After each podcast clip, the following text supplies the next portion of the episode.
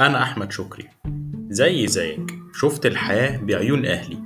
لحد ما نزلت الشارع واتخرجت واشتغلت وقريت كتب ومريت بتجارب وطلعت الحياة ملهاش علاقة خالص باللي كنت بسمعه عنها. وجاي أقولك إيه اللي وصلت له وفهمته في رحلتي في الحياة. أوعدك إنك هتستفيد كتير. تابعني.